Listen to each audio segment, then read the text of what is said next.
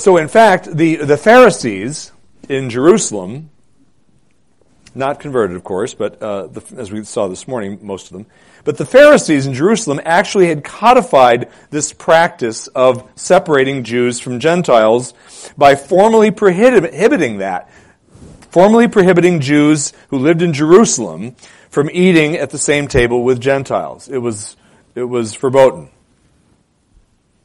according to the Pharisees. Of course, with the life, death, resurrection, and ascension of Jesus came the abolition of all of the Old Testament ceremonial laws and the various distinctions that those laws made between things that were clean and unclean, including people.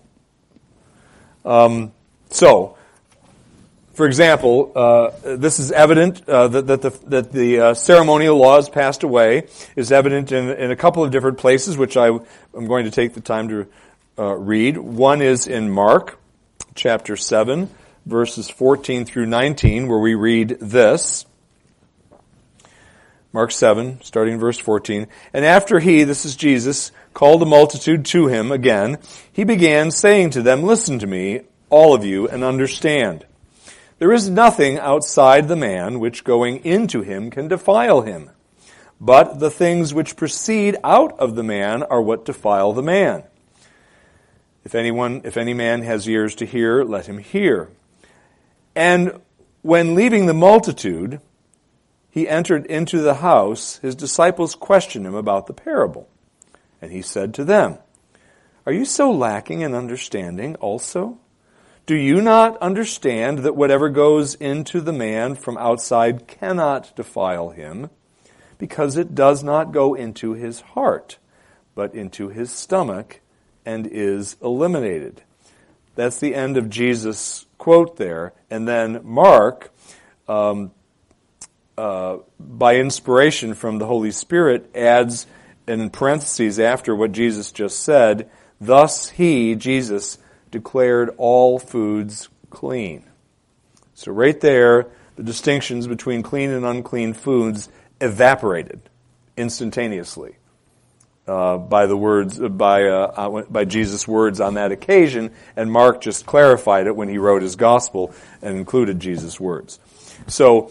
Uh, so the fact that the ceremonial laws passed away was evident there. It was also evident from the vision that God gave, notice, to Peter uh, just prior to his encounter with Cornelius in Acts chapter 10. So if you turn to Acts chapter 10, starting in verse 9, reading through verse 16, we read the following. And on the next day, as they were on their way and approaching the city, Peter went up on the housetop about the sixth hour to pray.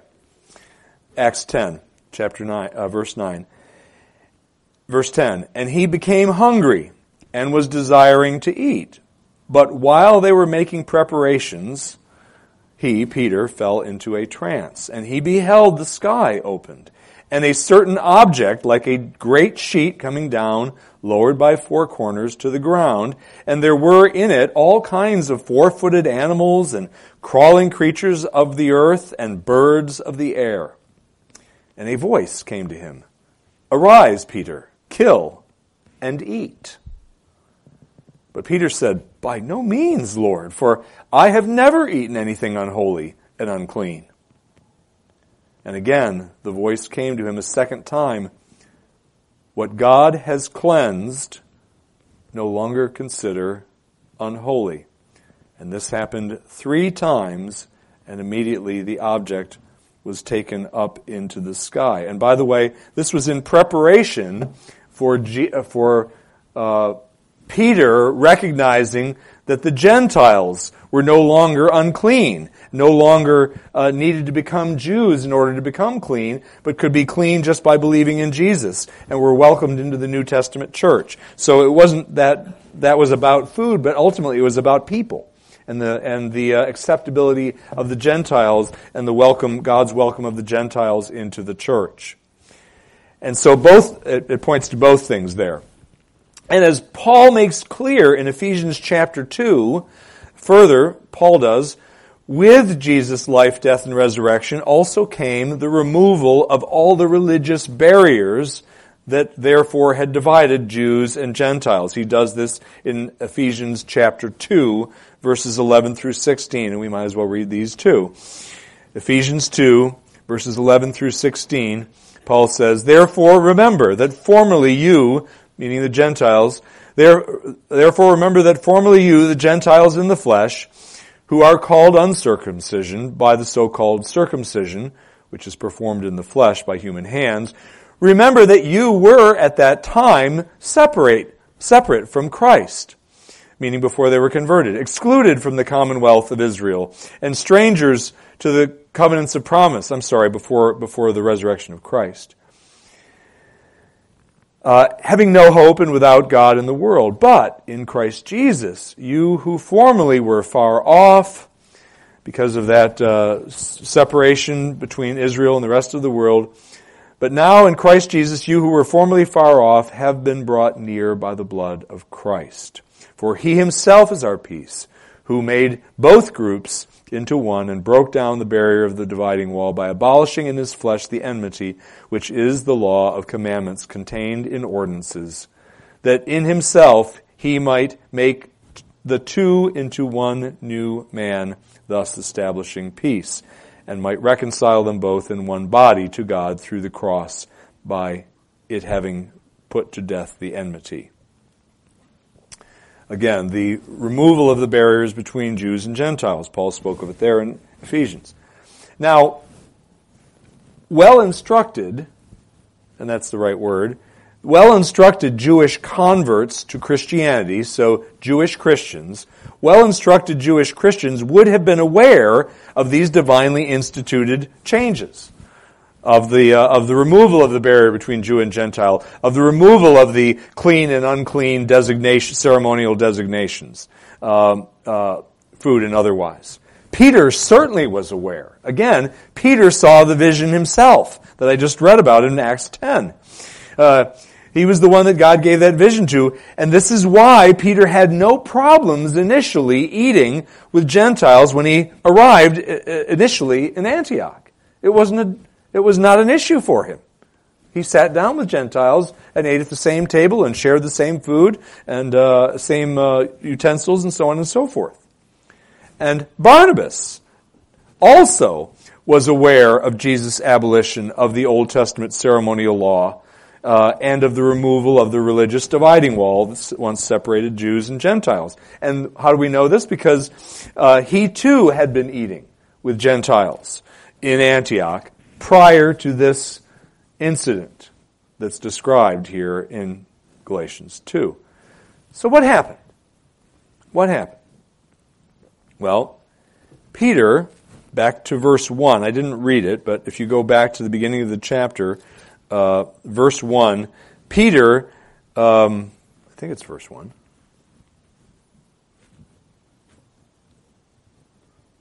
Where am I? Oh, I'm in Ephesians. That's why I'm, that's why I'm like, why, why can't I find it?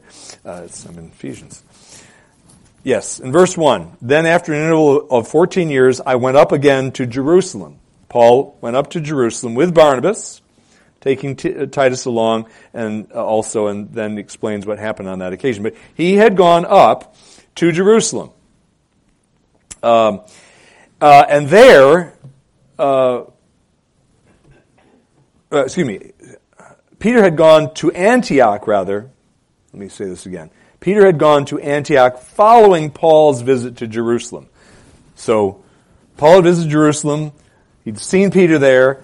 After that visit between them, Peter then goes up to Antioch after having talked with Paul.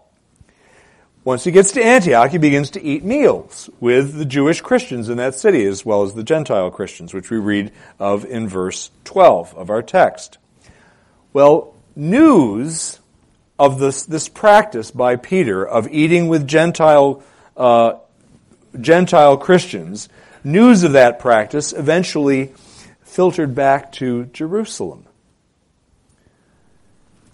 through the grapevine. And when it did, it caused a scandal, especially among unbelieving Jews in Jerusalem. They heard about Peter cavorting with Gentiles up in Antioch. And because of the scandal, Peter's behavior, his eating with Gentiles in Antioch, caused back in Jerusalem, because of that scandal, the apostle James apparently, from what we can glean here, from, from the, what little we, information we have, apparently the apostle James decided to send some envoys up to Jerusalem, uh, up to Antioch rather, um, apparently again to urge Peter on James' behalf to discontinue his practice of eating with Gentile believers there. Now again, I use the word apparently twice. Uh, we can't know quite what exactly uh, Peter uh, um, James knew, and was how much of this was James, and how much of this was uh, a misunderstanding of James by his envoys or what have you. But there was there. It appears that James had something to do with this, uh, requesting that Peter discontinue fellowshipping with uh, Gentiles. James probably, if he indeed made this appeal to Peter through his messengers, he probably did so to save the Jewish believers, the Jewish believers in the Jerusalem church from further embarrassment by their Jewish neighbors, uh, harassing them for uh, your leader hangs out with Gentiles. And James may have been trying to spare them some abuse, verbal abuse.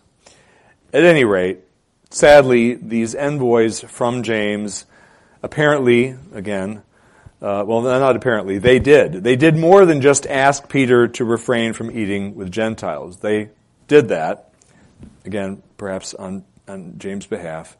But they also did this, and this was far worse they began teaching the Antiochian church that circumcision was necessary for salvation. We read this in verse 12. Um, we read, we, we, this is alluded to, I believe, in verse 12. Um, yeah, fearing the party of the circumcision. That, that's kind of an allusion to it. And we know from Acts chapter 15 verse 1 that this was indeed uh, a major issue in Jerusalem. Okay? Uh, and, uh, and so the fact that some people came from the Jerusalem church with that very doctrine, that heretical doctrine, isn't, isn't particularly surprising. And so they came, uh, ostensibly to bring a message from Peter, but they ended up, uh, from James, but ended up teaching this doctrine of salvation through circumcision, or at least included circumcision as a means by which one is uh, saved. And we can be almost certain, almost certain, that this teaching, this false teaching of theirs, in no way represented uh, the view of the Apostle James. I think that's pretty safe bet. That the, the now the separation from Gentiles, that, that I'm, I'm not at all sure about. Uh, but the view, the heretical gospel that was being peddled by these envoys, um, James didn't as- ascribe to that. Uh, and I doubt even for a brief time uh, was uh, fooled by that uh, kind of thinking. Anyway, the appeal from James' envoys to Peter eventually had its intended effect, which we read of again. Uh, Peter uh, Peter held himself aloof from the Gentiles, started to do that, started to withdraw from them, and the rest of the Jews joined him in this hypocrisy, verse 13, with the result that even Barnabas was carried away by their hypocrisy. Why was it hypocritical? Why was it hypocritical? Well, because for Peter to act this way, Peter was being a hypocrite because he knew in his heart and he believed in his heart that the ceremonial laws of the Old Testament had been abrogated by the Lord Jesus Christ and that the barrier between Jews and Gentiles had been done away with by the uh, life, death, resurrection, and ascension of Christ. And he believed that. He knew that. Therefore, and yet he was acting as if he didn't believe it. He was acting in a way that was contrary to what he knew was true and what he believed in his heart. This is the definition of hypocrisy. And Peter was a flaming hypocrite on this occasion. Why did he do it? Why did he go against his conscience? Why did he violate his conscience and sin thereby in such an egregious way? Well, the answer is because he was more afraid of James' envoys, or perhaps of what James himself thought of his behavior, than he was, at least at the moment, of what God thought of his behavior. He was more afraid of man than of God. The apostle Peter. And so he tossed out, uh, tossed his own doctrinal convictions out the window and violated his conscience in order to appease these Judaizers from Jerusalem. Shamefully, cowardly, cowardly did so. So much for the stability of the rock.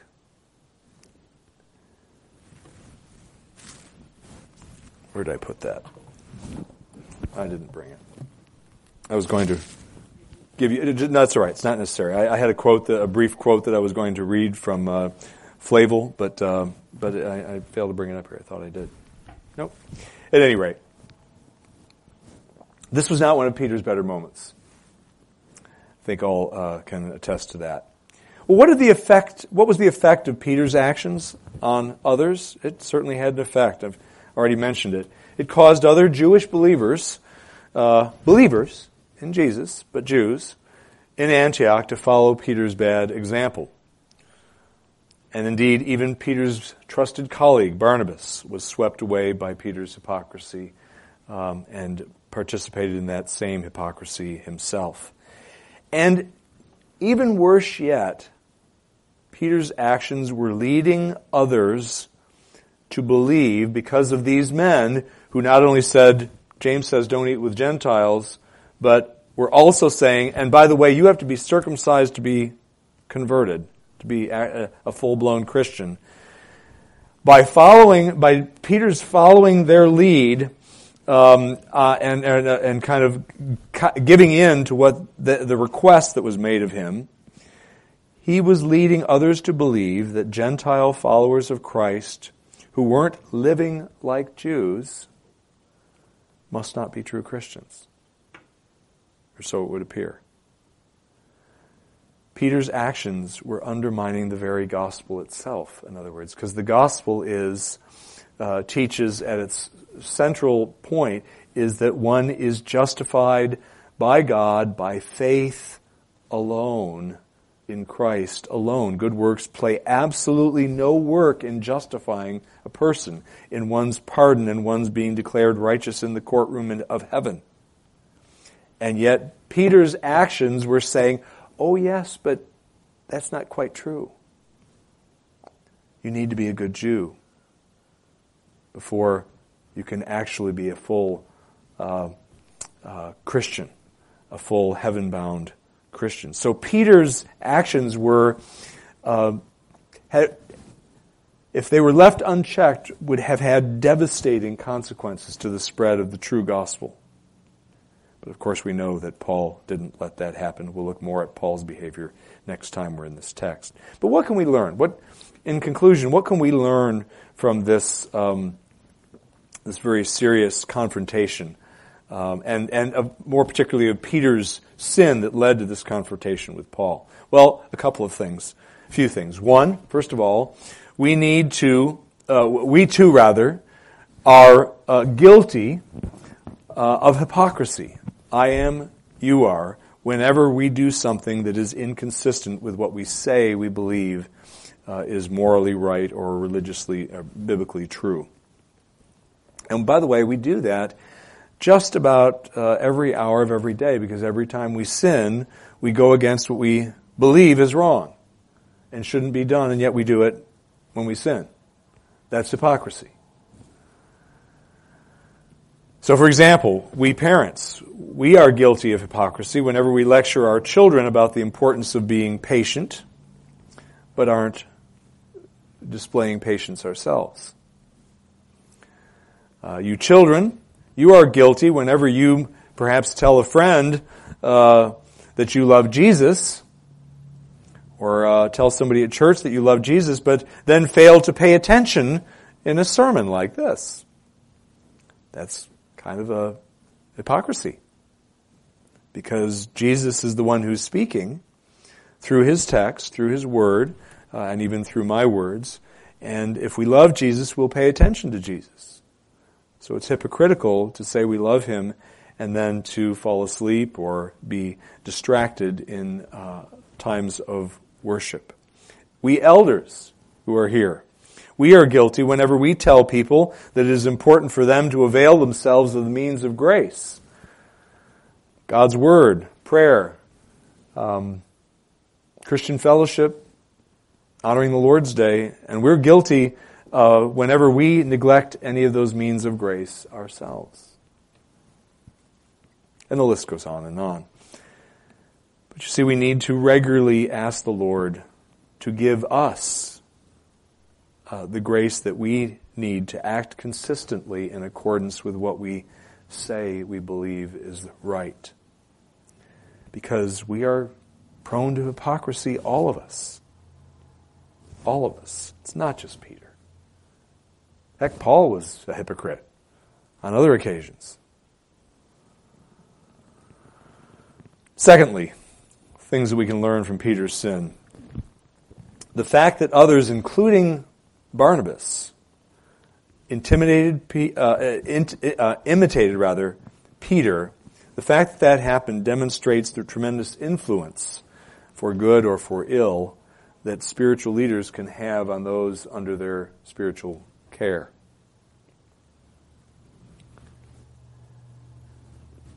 This is why it is so important that we elders and others, any who become elders in the future, be zealous for ever greater godliness in our own lives. Because God's people are watching, and God's people are going to and are commanded to follow our example. 1 Peter 5 3. We are examples to the flock. And this is a principle, by the way, that is, was exemplified throughout uh, Israel's monarchy. Uh, as uh, Mark Futato, my Hebrew professor, uh, regularly said, as the king went spiritually, so went the people. And you could add the priests in there too. Uh, but certainly, as the king went, uh, generally, so went the nation as a whole. Remember, the Israel was a church.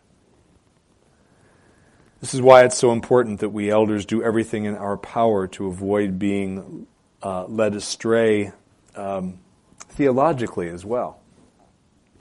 Um, I've strayed theologically in the past. I've, I've uh, told you folks about that on occasion.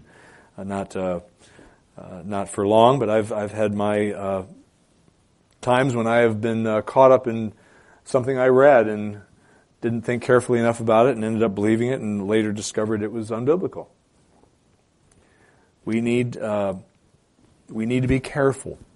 It doesn't mean we should avoid exposing ourselves to what is out there in the theological uh, blogosphere or what have you. We do. We need to be aware of what our flock might be seeing so that we can engage them and, and critique uh, uh carefully uh, things that they might be looking at. But what it does mean is that we need to be extremely wary of embracing any teaching that is outside of the bounds of historic Christian orthodoxy and in particular the Westminster Standards.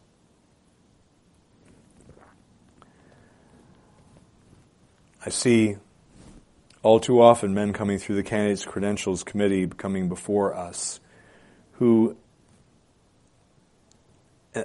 and I, I understand taking exceptions to the standards is we need to allow for that possibility, uh, very in a very limited way, but we need to allow for it, perhaps, uh, because they aren't the scriptures.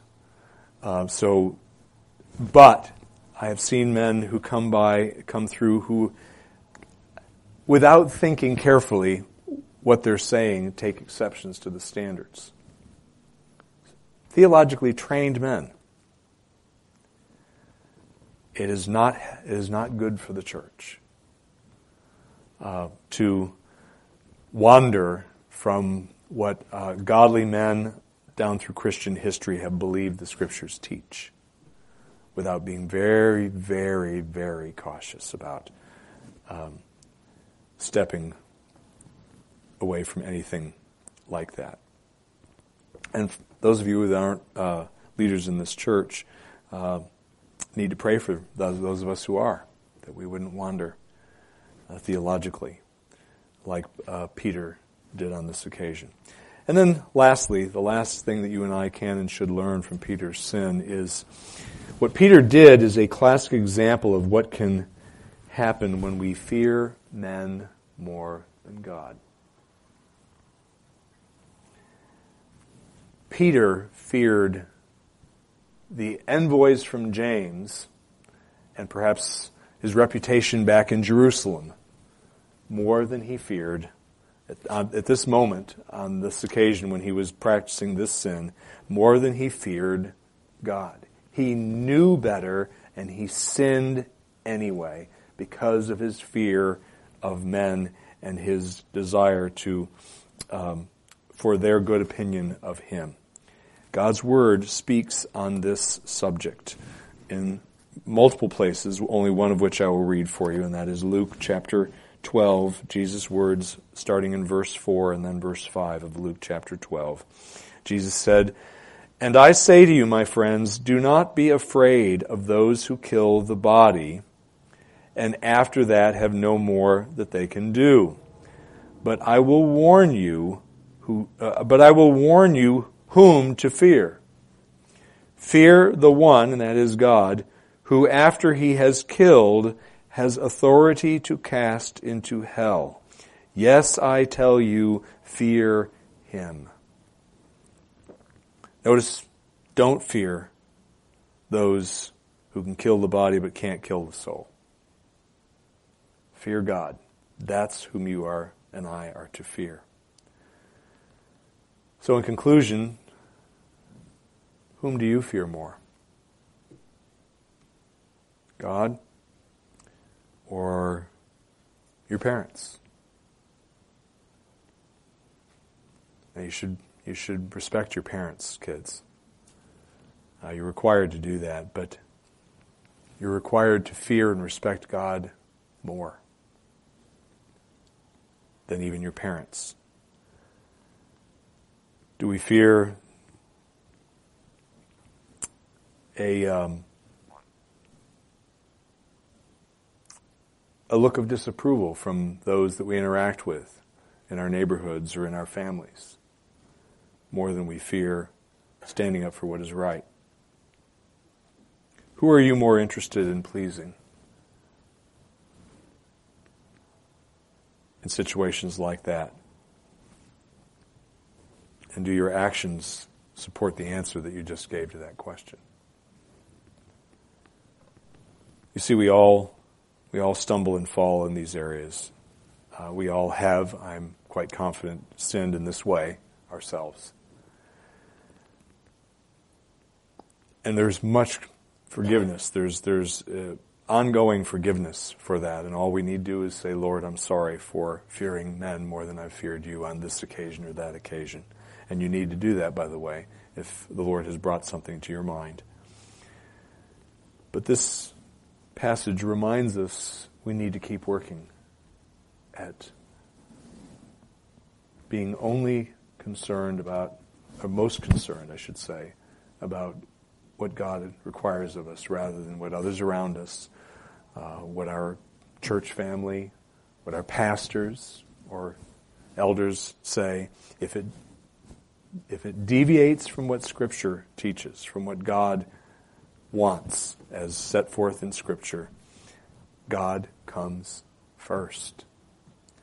And we all need to work at that because we're all prone to act otherwise. And only God can give us the grace to do that. And we're going to pray for that right now. Let's do that. Lord, we do pray for that grace. We do need help. We are um, weak. At times, uh, we are tempted to uh, worry about what others think of us. And uh, we tend, we have a tendency to act like Peter did.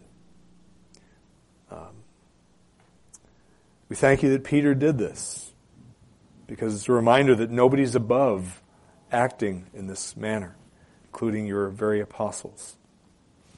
We do pray, Lord, that you would help us in those situations where it's a choice between pleasing men uh, versus pleasing you, and both cannot be done at the same time, that you would give us the grace to, to please you, to choose to please you, and to do that more and more frequently in our lives. We ask this in Jesus' name. Amen. Receive now God's blessing. Now may the God of peace himself sanctify you entirely, and may your spirit and soul and body be preserved complete, without blame at the coming of our Lord Jesus Christ. Faithful is he who calls you, and he also will bring it to pass. Amen.